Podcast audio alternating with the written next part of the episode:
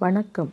வெளியே சுடச்சுட மழை பெய்ய வீட்டு திண்ணையில் கால் நீட்டி அமர்ந்து முன்னால் வைக்கப்பட்டிருக்கும் கிண்ணத்தில் இருக்கும் நொறுக்குத் தீனியை மென்றபடி சுடச்சுட ஆவி பறக்கும் தேநீரையும் சுவைத்தபடி இடியையும் மின்னலையும் ரசித்து கொண்டே கவலைகளை சில கணங்கள் மறந்துவிட்டு கண்மூடி அகக்கண்ணில் மழையை ரசிச்சிருக்கீங்களா?